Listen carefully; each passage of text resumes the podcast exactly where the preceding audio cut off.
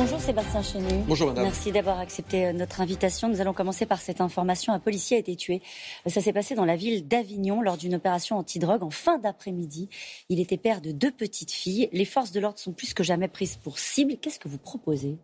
D'abord, euh, je veux dire mon émotion, je veux dire euh, notre colère euh, face à ce qui se répète, les forces de l'ordre, vous l'avez dit, pas seulement d'ailleurs les forces de l'ordre, également les pompiers, également bien souvent les soignants, les agents SNCF sont pris pour cible. Ce que nous proposons d'abord, ce n'est pas simplement de taquiner ou d'embêter les petits dealers, c'est d'avoir... Ce que fait Gérald Darmanin, lui, il parle de guerre. Oui, il non, dit je, la lutte contre le trafic de stupéfiants, ça s'apparente à une guerre. Je crois qu'il ne met ni les moyens ni la volonté politique. Je m'explique.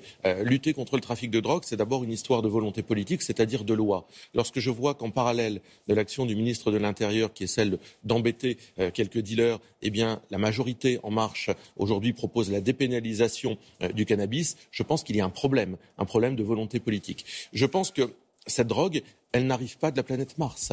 Euh, les trafics de drogue, la drogue, elle se cultive à l'extérieur, elle est importée sur notre territoire.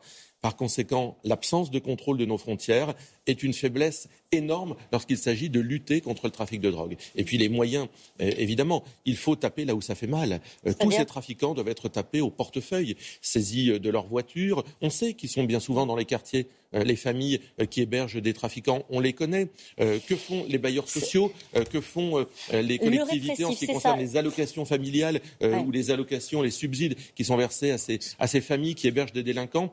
Il y a Une approche répressive, euh, c'est ce que vous nous expliquez. Effectivement, vous y avez fait allusion. Un rapport a été remis euh, ce, ces, derniers jours et prend une légalisation régulée du cannabis. Le budget antidrogue a doublé entre 2012 et 2018. Je donne ce chiffre-là, un milliard annuel avec le succès que l'on sait.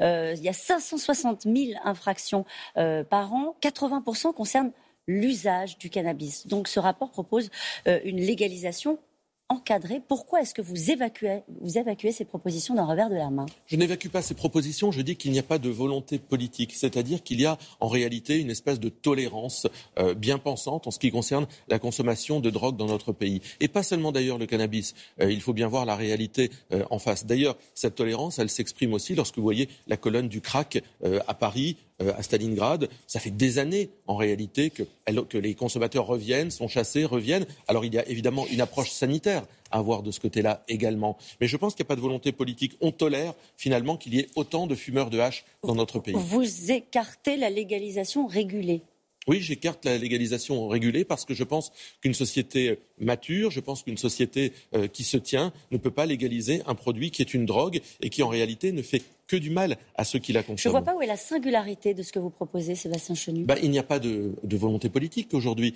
Quand je, nous parlons des frontières. L'approche sera bah, la même, mais avec peut-être plus de moyens et plus de volonté bah, politique Plus de moyens, plus de volonté politique, la maîtrise de nos mhm. frontières, ça change déjà considérablement l'approche de la lutte contre la drogue. Et puis évidemment, la réponse pénale, la sanction. J'ai commencé euh, euh, à en parler. Tant que des petits trafiquants seront euh, retrouvés le lendemain sur leur zone, leur territoire d'action, tant que les quartiers ne seront pas reconquis par la police républicaine. Petits trafiquants interpellés sur le champ, condamnés à des peines lourdes, effectuées dans des prisons qu'il faudra construire? Bien sûr. Avec l'espoir de quoi après? Mais d'ailleurs, pas simplement les petits trafiquants. Je vous ai dit que la drogue, elle s'importait. Il fallait donc contrôler nos frontières pour éviter cette importation massive de cannabis en France. Et puis, évidemment, de l'autre côté, cette réponse pénale, la construction de places de prison, avouez qu'on en est très loin dans notre pays. C'est quelque chose qu'a complètement oublié le garde des Sceaux, d'ailleurs. Mhm. Mais est-ce que vous l'encouragez malgré tout à continuer à mener cette, euh, cette guerre, comme il le dit Gérald Darmanin? Mais je crois qu'il ne s'y prend pas bien. Euh, la réalité, c'est que, je vous l'ai dit, il taquine les petits trafiquants dans les quartiers, mais il ne lutte pas contre l'importation massive de drogue dans notre pays. On parle du garde des Sceaux pas pour parler de la justice forcément, pour parler de sa campagne euh, dans les Hauts-de-France, puisqu'il pourrait prendre la tête de liste La République en marche dans les Hauts-de-France. Ce sont ses terres euh, à Éric Dupont-Moretti, euh, avec une ambition, combattre les extrêmes, donc vous. Je ne vois pas en quoi je suis extrémiste. Éric Dupont-Moretti a une espèce d'obsession complètement irrationnelle avec le Rassemblement national. Mais ce qui m'interpelle, c'est qu'il est évidemment l'incarnation du laxisme euh, d'Emmanuel Macron en matière euh, de justice. Et que Éric Dupont-Moretti, qui se définit comme le garde des Sceaux, le ministre des prisonniers, le ministre des tolards, dit-il, eh bien, moi, je pense que dans une région qui a besoin d'être sécurité, qui, de sécurité, qui a besoin d'être protéger, eh bien l'arrivée d'Éric Dupont-Moretti me semble euh, particulièrement euh, euh, originale. Juste ça, bah, original. C'est-à-dire qu'on ne voit pas bien ce qu'Éric Dupont-Moretti va apporter aux Hauts-de-France. Il est l'avocat de Mera, il est celui qui d'ailleurs s'est précipité pour défendre la personne qui avait agressé en 2007 Marine Le Pen sur un marché. Il est l'homme du laxisme judiciaire.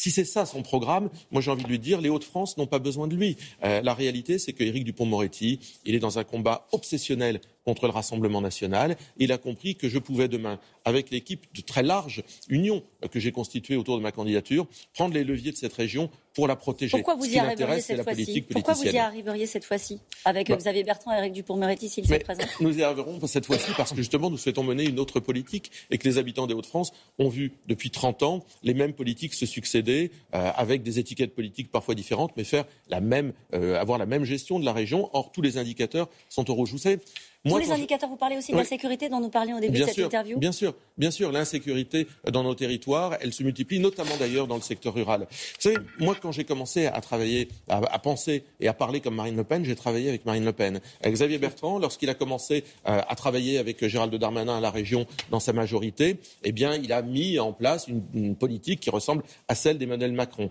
le peu d'effets, euh, le moins qu'on puisse dire dans notre région, montre que les habitants ont besoin, nécessitent un changement de politique. Bah, les habitants, ils trouvent qu'il a fait du bon travail. C'est un sondage qui vient d'être publié, un sondage euh, Ipsos. 7 sondés sur 10 estiment que Xavier Bertrand a accompli dans la région depuis 2015 du bon travail. La primo sortant, ça va compter Écoutez, moi, ce que je crois, c'est qu'il y a une volonté de changement. Cette volonté de changement, aujourd'hui, il n'y a que moi qui l'incarne. Xavier Bertrand, il a les yeux tournés vers la présidentielle. Sa seule ambition, j'allais dire, c'est celle de son nombril, euh, c'est celle de sa personne, c'est celle de son avenir personnel. Éric Dupont-Moretti, il arrive en service commandé du président de la République. Eh bien, moi, au milieu, je suis le seul finalement qui s'intéresse aux habitants, à notre région des Hauts-de-France et qui souhaite la protéger. Il n'y a pas d'ambiguïté, vous savez. Euh, chez nous, il y a, vous trouverez jamais quelqu'un qui a collaboré avec le macronisme, qui a euh, trouvé à un moment ou à un autre des, des qualités à cette politique. Nous, nous le combattons depuis le premier jour, Emmanuel Macron. Il n'est pas un opposant d'Emmanuel Macron. Macron, Xavier Bertrand. C'est ça que vous êtes en train bah, de nous dire. Si c'est insulter le président de la République, si Xavier Bertrand pense qu'en insultant le président de la République, comme il le fait dans le Figaro ce matin, il a fait le tour de la question. il est manipulateur. Se trompe. Il se trompe. Moi, je n'insulte pas le président de la République. Je considère que sa politique a des effets dramatiques pour notre pays et pour notre région. Marine Le Pen sera candidate au départemental à Hénin-Beaumont au nom de la proximité? Oui, vous savez, bah, Chirac avait euh, euh, sa Corrèze, Mitterrand la Nièvre, Macron avait la banque Rothschild. Eh bien, euh, Marine Le Pen, elle a le Pas-de-Calais. et c'est là où elle a décidé de s'investir durablement dans le temps en devenant conseillère départementale. Marine Le Pen fait ses quatre... Marine Le Pen, non. le président de la République, Emmanuel Macron, fait ses quatre ans à l'Élysée. Est-ce qu'il a quelque chose qu'il a bien fait en quatre ans, à vos yeux? Écoutez, je ne vois pas euh, en quoi notre pays va mieux depuis l'arrivée d'Emmanuel Macron. J'ai simplement euh, le sentiment qu'Emmanuel Macron a abîmé la France davantage, qu'il l'a exposée à tous les vents euh, et que la France ressort beaucoup plus affaiblie après presque un quinquennat d'Emmanuel Macron qu'avant son arrivée. Merci beaucoup Sébastien Chenu. Ça vous Laurent.